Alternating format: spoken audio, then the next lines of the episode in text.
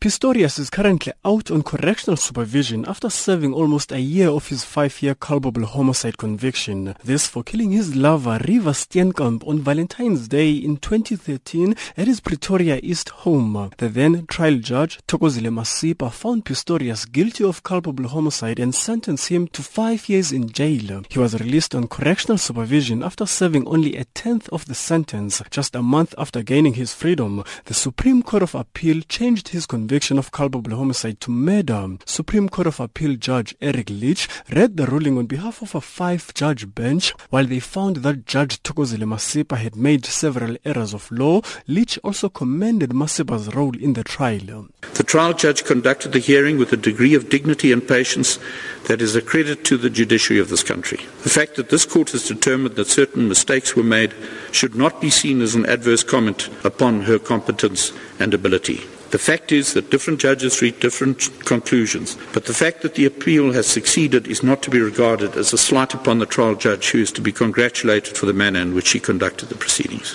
The NPA welcomed the SCA decision and immediately engaged the defense about the possible date for resentencing proceedings. The date is expected to be announced by Deputy Judge President Aubrey Ledwaba later today. NPA spokesperson Luvuyo Mfaku explains further. The purpose of the appearance is for, for the matter to be formally postponed and the date um, determined for for sentencing procedures. Of course, the issue of bail will be ventilated in that forum.